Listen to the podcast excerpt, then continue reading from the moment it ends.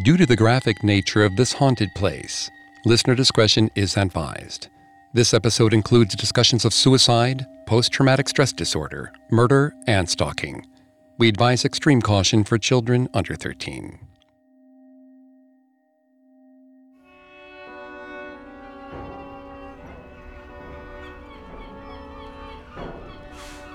When Marcus planned his trip, he'd imagined stepping off the ferry and feeling like he was 10 years old again. Mackinac Island had been his special spot when he was a kid. He'd come with his parents and gaze at the cheerful Victorian shop fronts, imagining what life used to be like then. He'd pictured fancy parties with ball gowns and towers of champagne glasses. No broken marriages or divorces. No losing custody of his kids. But that wasn't how this trip worked out. As he walked down Main Street, a thick gloom settled over him. The town was as picture-perfect as he remembered. No cars, people riding bicycles in the street, kids eating ice cream on the sidewalks. But it only made him feel like he was lying to himself. He wasn't happy. Marcus started walking toward the Mission. He walked past the resort and out to a little trail leading up to the bluffs.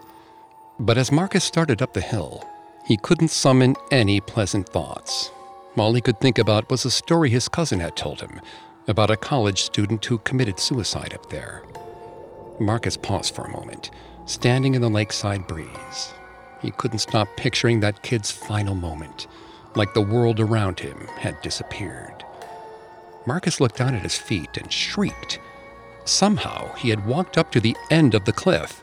One foot was right at the edge, and the other hovered in the air. He didn't even remember making it to the top of the hill.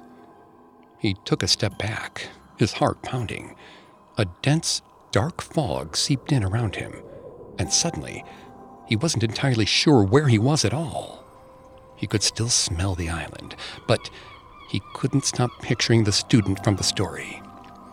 Marcus wondered what it would feel like to fall. Then the fog grew denser, so dense that he couldn't see as he took a step over the cliff.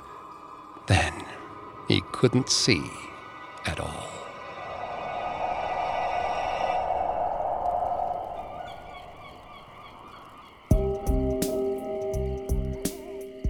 Welcome to Haunted Places, a Spotify original from Parcast. I'm Greg Polson. Every Thursday, I take you to the scariest, eeriest, most haunted, real places on Earth. You can find all episodes of Haunted Places and all other Spotify originals from Parcast for free on Spotify. And every Tuesday, make sure to check out Urban Legends. These special episodes of Haunted Places are available exclusively on Spotify. This week, join me on a supernatural journey to Mackinac Island, a tourist destination where time stands still and happiness is hard to find. And discover why, to this day, it's haunted. Coming up, we'll get into the dark history of Mackinac Island. This episode is brought to you by Anytime Fitness. Forget dark alleys and cemeteries. For some, the gym is the scariest place of all, but it doesn't have to be. With a personalized plan and expert coaching, Anytime Fitness can help make the gym less frightening. Get more for your gym membership than machines. Get personalized support anytime, anywhere. Visit AnytimeFitness.com to try it for free today. Terms, conditions, and restrictions apply. See website for details.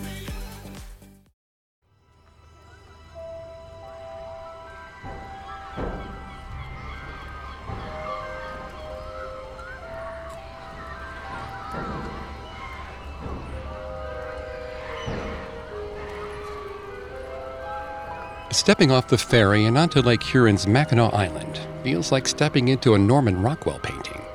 Wooden signs for ice cream, hamburgers, and several fudge stores hang from tidy shop fronts. You will not see a single car, as all motor vehicles have been banned on the island for over 100 years. Instead, the streets are crowded with cyclists, and supplies from the mainland are delivered by horse-drawn carriage. It is, in a word, idyllic. Which is why it's so difficult to believe the horrific things buried in its history. In 1715, the French built a fort on Mackinac Island to protect their interests in the fur trade. But over the next century, a series of violent battles saw the fort change hands between British, French, and American troops. During the War of 1812, the British Army captured the fort from the Americans with the help of indigenous warriors and the Canadian militia. 2 years later, the Americans brought 700 troops and mounted a two-day attack on the British in the island's most infamous battle, which ultimately ended with the Americans' retreat. The fort was eventually given to the Americans in the treaty following the War of 1812, but there were plenty of casualties on both sides. The troops who remained at the fort after the war had seen incredible violence, and trauma like that doesn't just go away.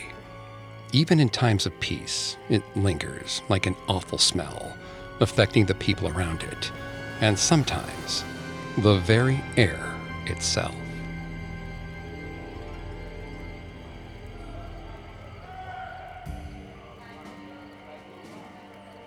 Joseph picked at the lumpy brown stool in his bowl. He'd never had a problem with the food before. During the war, they'd spent weeks eating meager rations of stale bread. And when the war ended, every meal had felt like a feast. But lately, he had begun to feel like the food served in the mess hall wasn't enough. He looked up toward the officers' table.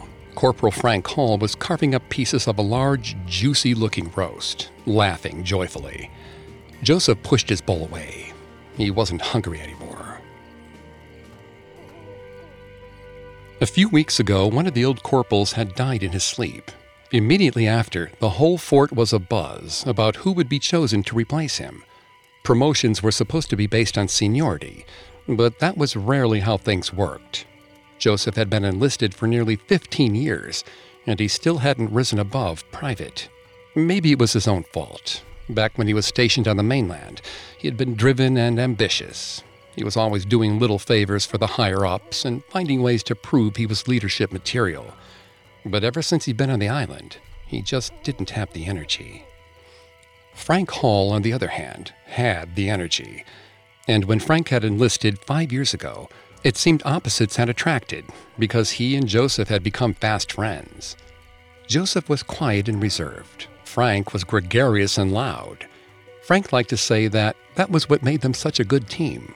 Things were easy for Frank. He was a fast favorite with the commanding officers. It had seemed pointless for Joseph to even try for a promotion in his shadow. That was until Frank had offered to advocate on his behalf. He had suggested it in an offhand way, but Joseph jumped at the idea. Frank had said seniority should be important, and Joseph had agreed. Frank had dinner in the officers' quarters a week before the decision was to be made, and Joseph felt hope like he hadn't in years. But when Commander Robinson made the announcement, it hadn't been Joseph that was promoted to corporal. It was Frank. Frank apologized again and again. He said he hadn't meant for it to happen, and Joseph would have believed him, were it not for the conversation he'd overheard between the first and second lieutenants one dinner. They were talking about how Frank had brought up a friend to the officers, but he'd only pretended to advocate for him. Instead, he'd insinuated that the man was weak and pathetic. Joseph's pulse pounded in his ears as he pretended not to hear. He was devastated. But more than that, he was furious. Frank had wanted that promotion, and he'd stepped on Joseph to get it.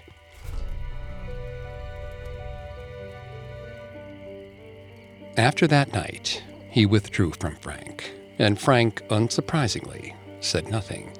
He just strutted around in his uniform, laughing loudly with the higher-ups.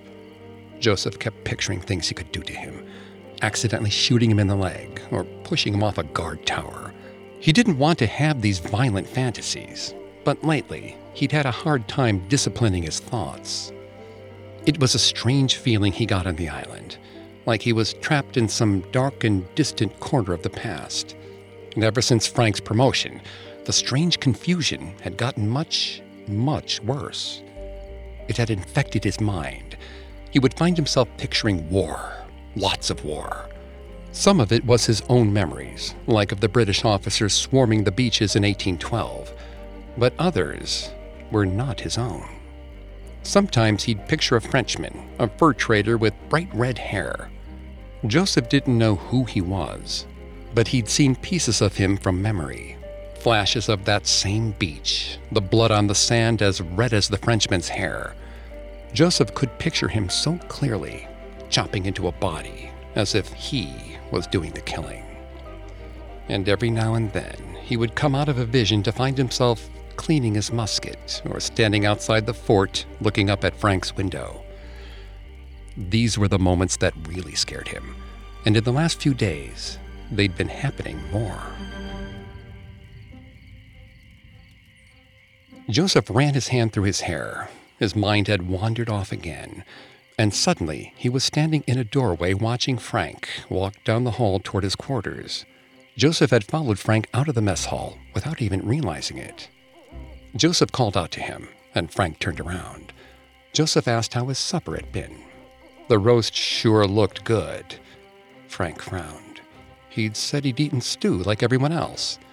Joseph snorted. The man couldn't even tell the truth about what he'd eaten for supper.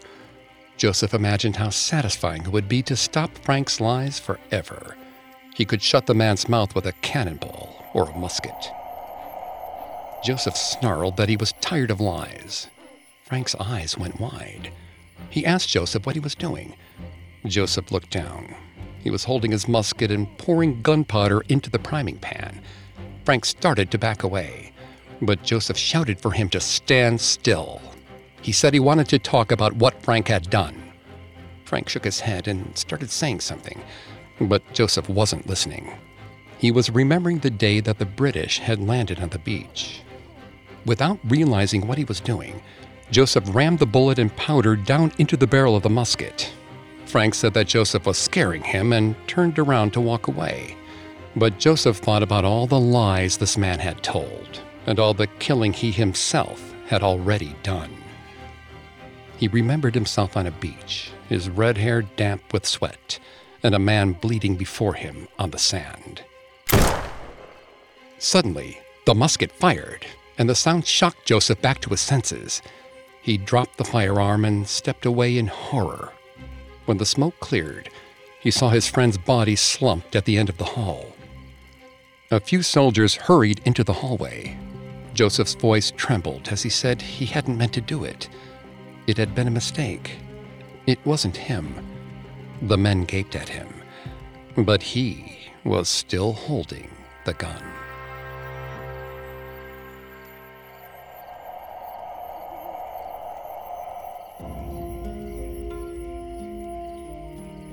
Fort Mackinac would see more than its fair share of violence throughout the 19th century, but of all the casualties that occurred there, one is especially bizarre. On December 5th, 1828, Private James Brown entered the mess hall at Fort Mackinac and fired his musket at Corporal Hugh Flynn. Some accounts say he approached the corporal and the two men got into an argument. Others contend that Brown fired a shot into Flynn's neck without warning. The other soldiers were not paying attention before the gun went off, but after the blast, 15 witnesses saw Brown lower his musket and cry out, "My God, what have I done?" Though Brown admitted to shooting Flynn, he maintained that the actual shot was an accident. Firing a 19th century musket is a complicated 12-step process, so it's hard to imagine that someone could do it by mistake. Even so, many on the island believed his story.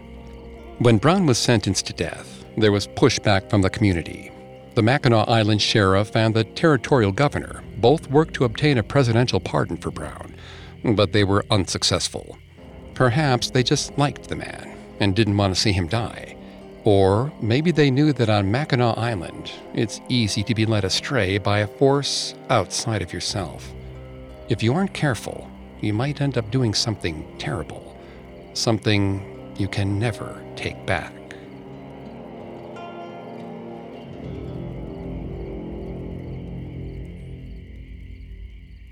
Coming up, a tragedy at Mackinac College shocks the island. Hi, it's Vanessa from Parcast. They say there's someone for everyone, a soul to share your secrets with, a companion to grow old with, a conspirator to commit crimes with. Starting this February on Spotify, learn about the lethal and legendary lovers who fought the law in the Parcast limited series Criminal Couples. If you've ever referred to your best friend or beloved as your partner in crime, this exclusive series is for you. Beginning February 1st, join me for a collection of unlawful love stories from shows across the Parcast network. Discover the extreme beliefs of cult leaders Tony and Susan Alamo, enter Fred and Rose West's real-life House of Horrors, and experience the madness and motives of the San Francisco witch killers. Fall for the most famous and feared pairs in history in the Spotify original from Parcast, Criminal Couples. Enjoy two-part episodes every Monday starting February 1st. Follow Criminal Couples free and exclusively on Spotify. This episode is brought to you by Anytime Fitness. Forget dark alleys and cemeteries. For some, the gym is the scariest place of all. But it doesn't have to be.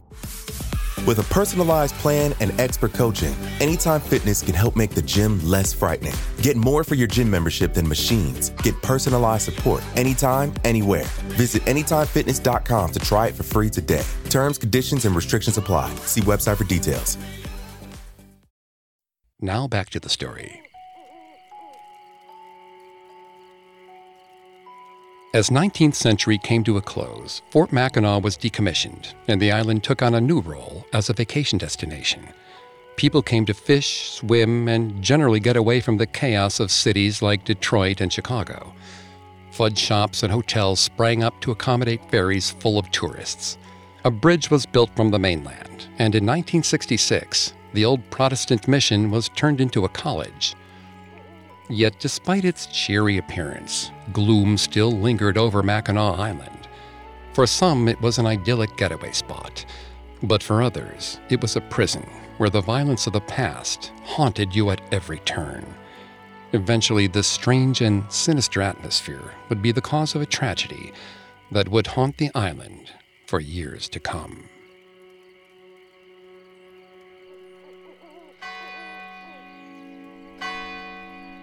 Wendy looked up at the whitewashed facade of the church. She hadn't wanted to go to the service. She'd spent hours on the dorm phone, arguing about it with her mother. Normally, anyone who took up that much time would get chewed out by the other girls. But apparently, when your ex-boyfriend dies, you get to use the phone as much as you want. Wendy stepped inside the chapel and immediately saw Harvey's distraught parents. She turned away quickly, trying to avoid them. She had been sure that Harvey's mother wouldn't want her there. That was the main reason she hadn't wanted to come. And judging from the furious looks that Mrs. Klein was giving her, it appeared she'd been right. Wendy sat down in one of the pews and tried to keep to herself, fiddling with the pleats in her black dress. But without even looking up, she could tell that everyone was staring at her.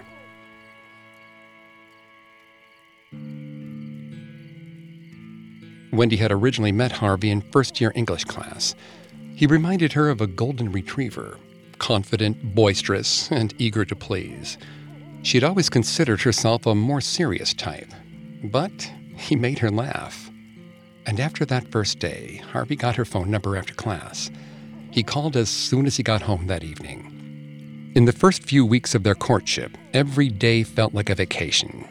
In the daytime, they went swimming and hiking, riding around on Harvey's red bike with a yellow bow tied to the basket.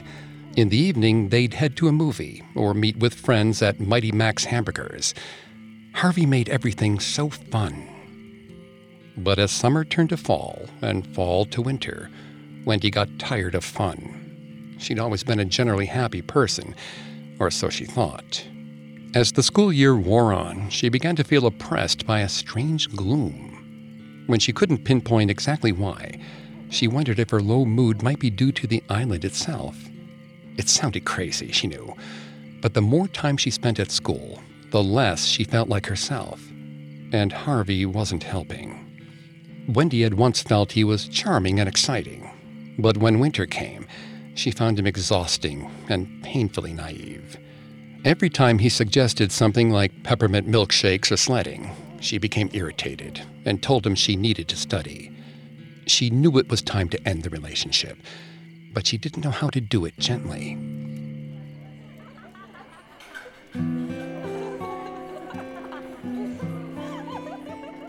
Then, at dinner on a snowy night in December, Wendy found something tucked inside her napkin. It was a ring. She splashed some water on her face and turned back to the restaurant. She had let this go way too long. When she sat back down at the table, Wendy told Harvey that the ring was really beautiful. Some girl would be lucky to have it. She just wasn't that girl. Harvey looked down at his hands. He didn't look devastated, but he did look a little confused. Wendy wanted to explain why to him, but she felt like she didn't quite understand it herself. It wasn't him.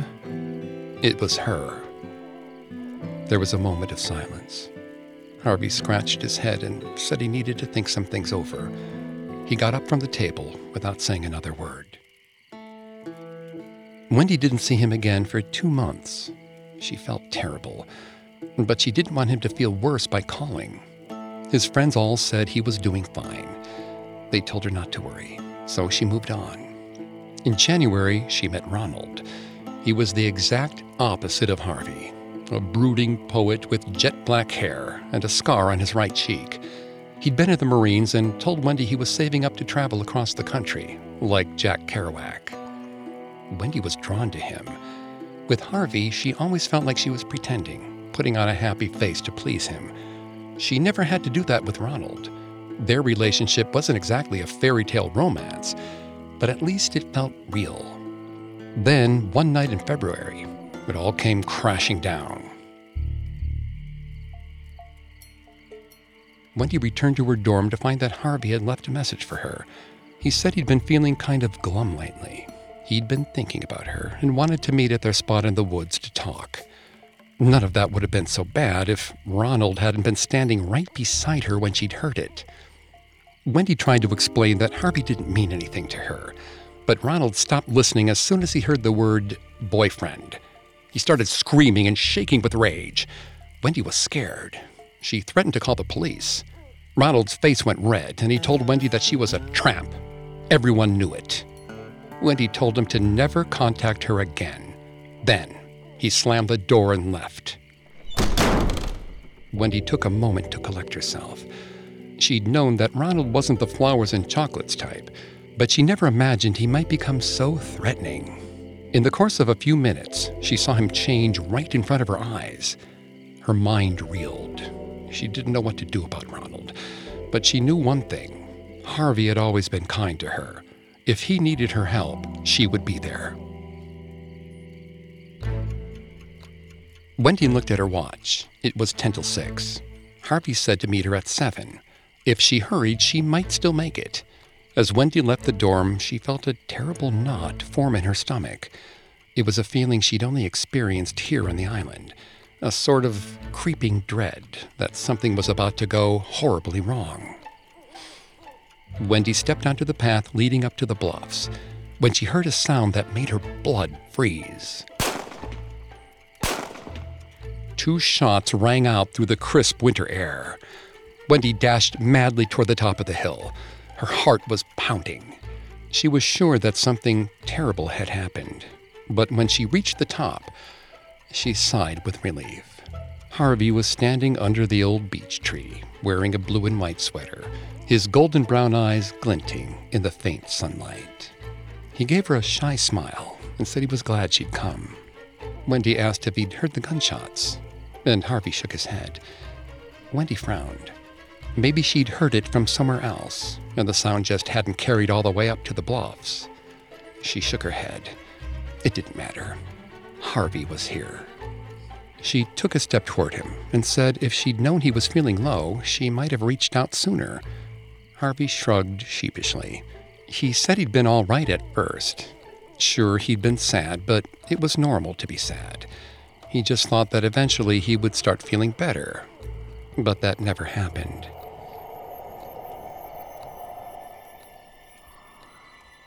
He said the last few weeks he'd just laid in bed, thinking more and more about the past.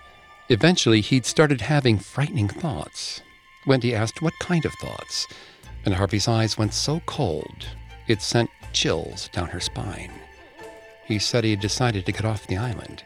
There was something about the place that wasn't right. He was constantly picturing bad things happening, tragic things. Wendy nodded. She knew what he meant. Harvey said he was leaving tomorrow, but he wanted to say goodbye. They hugged. Then Wendy watched as he walked down the hillside. That was the last time anyone saw Harvey Klein alive. At first, Wendy believed that he'd just left. When his friends came looking for him, she told them not to worry. Then his parents came, and the police got involved. They didn't find his body until spring, buried under a pile of snow at the bottom of their hill. The police said he'd shot himself twice in the head. They hadn't found the gun, but said it had probably been swept out to the lake by the rain. At the funeral, as people talked about how Harvey was a source of joy and light, Wendy could hardly look up from her pew. She knew how it seemed. People thought he'd killed himself because of her, but somehow she just couldn't believe it. After the service, Wendy found herself back on the trail that led to their spot. As she approached the hill, she noticed something strange. It was a bicycle, laying in the middle of the path. It looked just like Harvey's bike. It was the same dark red, but it didn't have his yellow bow. Her heart felt heavy again. Something was wrong. She crept up the hill, and at the top, she spotted a figure silhouetted against the sky. Ronald. For a moment, she forgot to breathe. She hadn't seen Ronald since the day she'd talked with Harvey. She had told the other girls to call the police if he showed up at the dorms. But there he was again, under her and Harvey's tree. He gave her a chilling smile and asked if she'd enjoyed the funeral. Wendy's voice shook as she asked what he was doing there. He smiled and said he'd just been reliving some old memories. Then he paused, and his smile disintegrated. He said he thought killing Harvey would make him feel better, but he'd been wrong. Maybe it wasn't Harvey who had ruined things. Maybe he had to take his anger out on someone else. Wendy's blood went cold. Ronald was holding a silver pistol in his hand. Wendy started to back away, but she thought of the last time she saw Harvey. If the gunshot she heard had killed Harvey, who or what had she seen on the cliff? Suddenly, Ronald began to stutter, his eyes wide with fear. He was pointing at something behind her, saying, "You're dead," over and over again. Then, he dropped the gun and took off down the trail.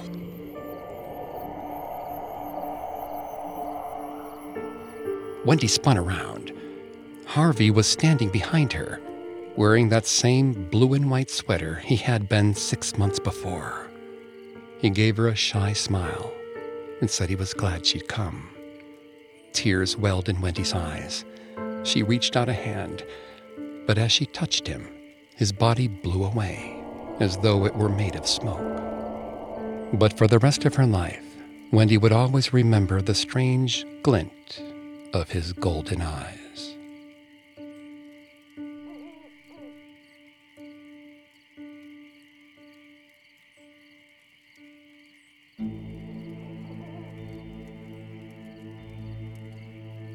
In the late 60s, a student at Mackinac College died in the woods behind campus. In order to protect their son's privacy, the boy's parents did not release his name, but referred to him by his nickname, Harvey. The most common version of Harvey's story is that he fell into a depression after a girlfriend rejected his proposal, and in midwinter, he disappeared. His body was found the following spring, with 2 shots to the head. No gun was ever found. But the police ruled Harvey's death as suicide, and the town moved on. Eventually, the college shut down and was turned into a resort. But today, guests frequently report seeing a young man standing on the cliffs. There are those who believe that Harvey didn't commit suicide, but was murdered by his girlfriend's lover. They say that as long as his murder remains unsolved, he will stay on those cliffs, an echo of himself, reliving the last day of his life over and over again.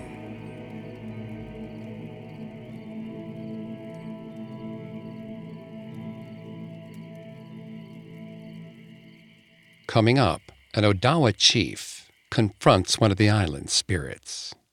Now back to the story. Agatha Biddle was an Odawa chief born on Mackinac Island in 1797. Before the early 1800s, the island was a place of great spiritual significance for the Odawa people. But over her lifetime, Agatha watched her home change significantly. In 1836, she witnessed the signing of the Treaty of Washington, which ceded millions of acres of native lands in exchange for a promise that Michigan's tribes would never be forced onto reservations.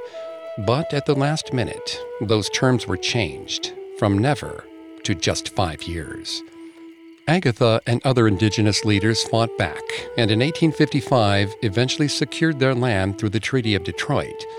But even Agatha couldn't fight the gradual disbursement of her people.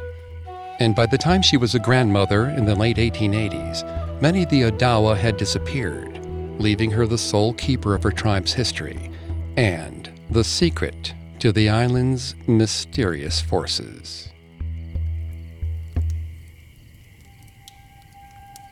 Agatha sat by the fire, a circle of her grandchildren around her.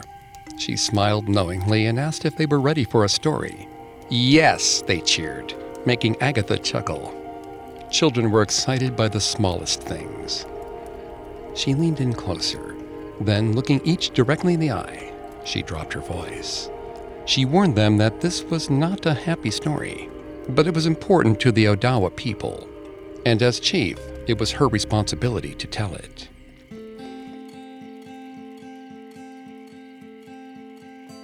A long time ago, there was an ancient tribe known as the Mishinamakanagos.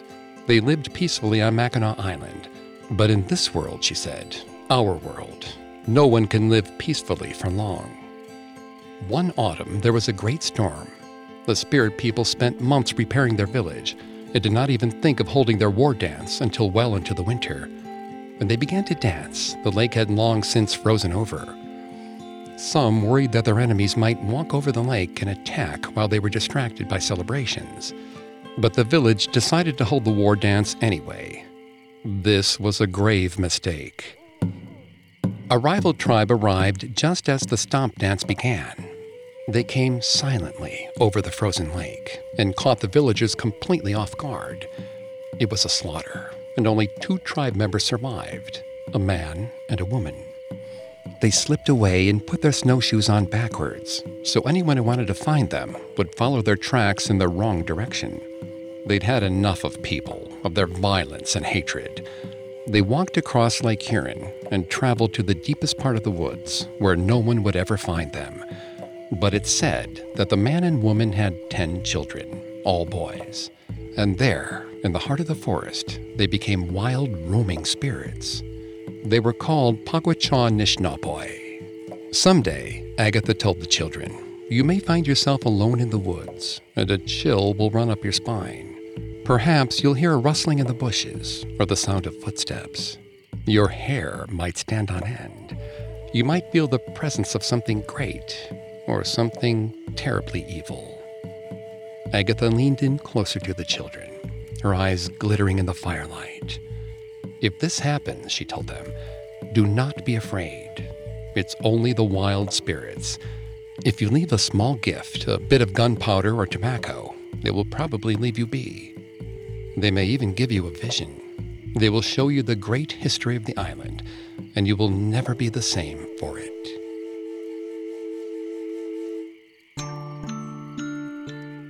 The children's eyes went wide. Agatha broke the frightened silence with a laugh.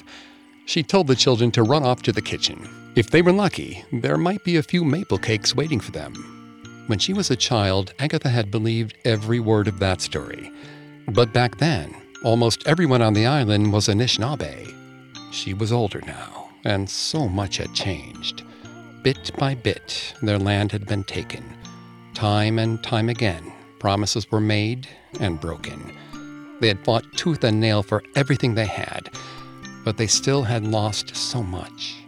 It was hard to believe in much of anything these days. The story of those wild and roaming spirits had once made the world seem grand and exciting, if a little scary. She had believed they were out there, walking the woods, and someday she might meet them. They would grant her visions, and she would see the history of her people, the good along with the bad. For much of her life, Agatha had waited eagerly for that day, but it had never come, and there were less and less Odawa every year. She wondered if the spirits had gone with them, or maybe they were never even real at all. Maybe the world was small and dull, and the story of the wild spirits was nothing more than just that, a tale to keep children out of the woods, one that she had even repeated to her own. Agatha spotted her youngest grandchild, Mary, lingering in the doorframe. From her rocking chair, she called out and asked her to bring over Grandma's cane. Mary fetched the stick and handed it to her. Agatha smiled warmly. She'd always had a soft spot for this one.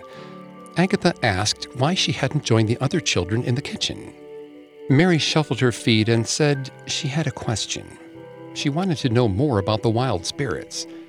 Were they always evil, or were they sometimes good? Agatha sighed. For a moment, she considered telling Mary the truth, but she decided to let the girl believe in mystery, at least for a little while longer. Instead, Agatha said the wild spirits were a bit like plants. Give them pure spring water and they will grow big, beautiful flowers. Give them salt water and they will grow into wretched, shriveled little things.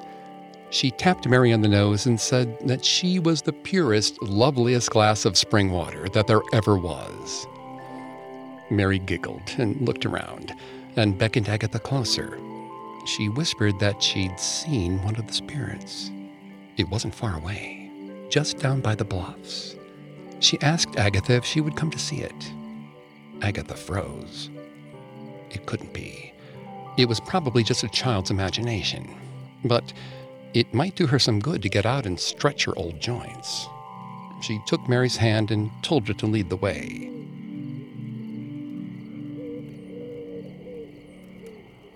It was a crisp winter night. Agatha could see the first green and blue shimmers of the northern lights gathering in the sky.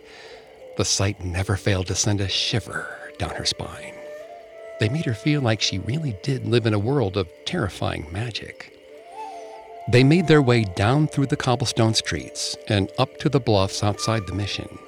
Mary stopped when she'd reached a certain path. Agatha knew every inch of the island, but this path wasn't one that Agatha had ever seen before. It led up to an old beech tree at the top of a hill. Mary whispered to her that she should go up to the path alone. Agatha looked into her granddaughter's eyes.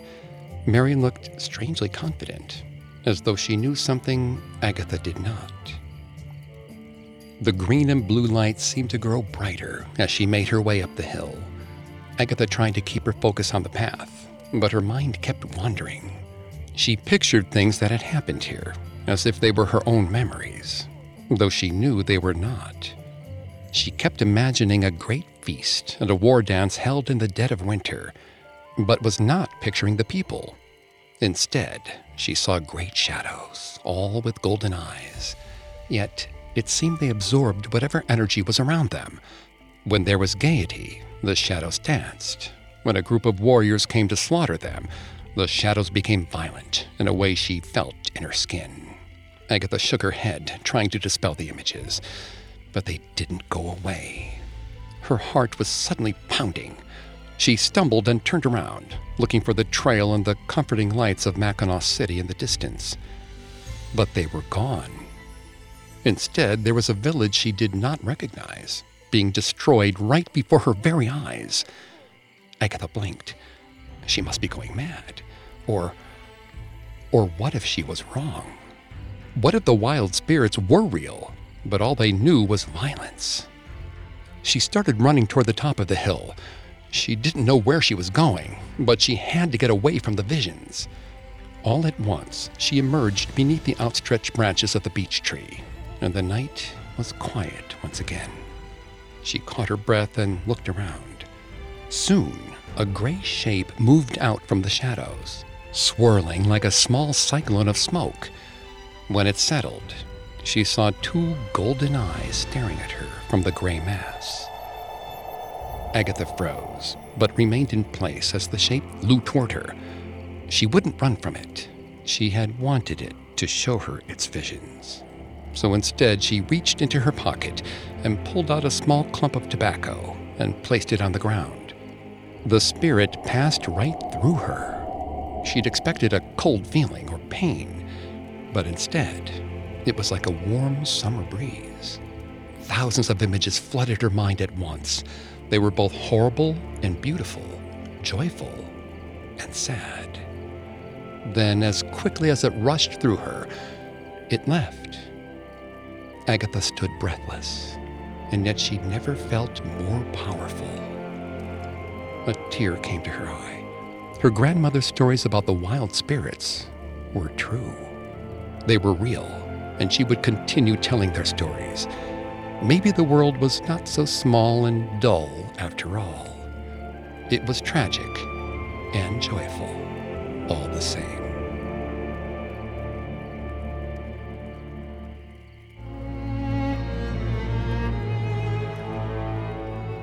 The most extensive records of early Odawa people were written in 1887 by a chief named Andrew J. Blackbird.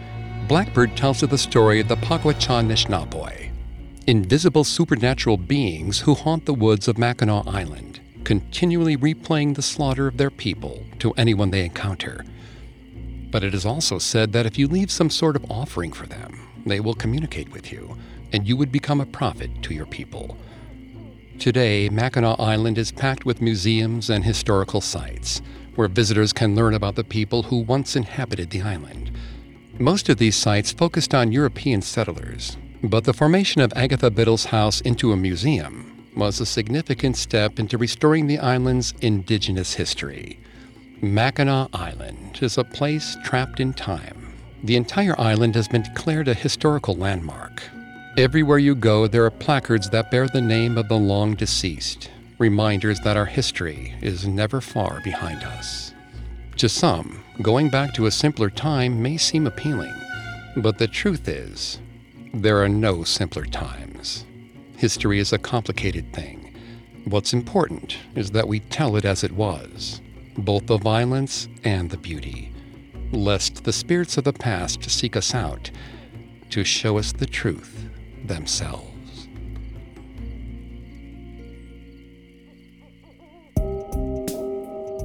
Thanks again for tuning into Haunted Places. We'll be back on Thursday with a new episode. And don't forget to come back on Tuesday for our Urban Legends series, available only on Spotify. You can find more episodes of Haunted Places and all other Spotify originals from Parcast for free on Spotify. I'll see you next time. Haunted Places is a Spotify original from Parcast. Executive producers include Max and Ron Cutler. Sound design by Kenny Hobbs. With production assistance by Ron Shapiro, Carly Madden, and Travis Clark. This episode of Haunted Places was written by Zoe and Louisa Lewis, with writing assistance by Alex Garland, fact-checking by Cheyenne Lopez, and research by Adriana Gomez. I'm Greg Polson. Hi, it's Vanessa again. Before you go, don't forget to check out the new Parcast limited series, Criminal Couples. From apocalyptic cult leaders to bank-robbing bandits to married mafiosos, these couples give new meaning to Till Death Do Us Part. Enjoy two-part episodes every Monday starting February 1st. Follow Criminal Couples free and exclusively on Spotify.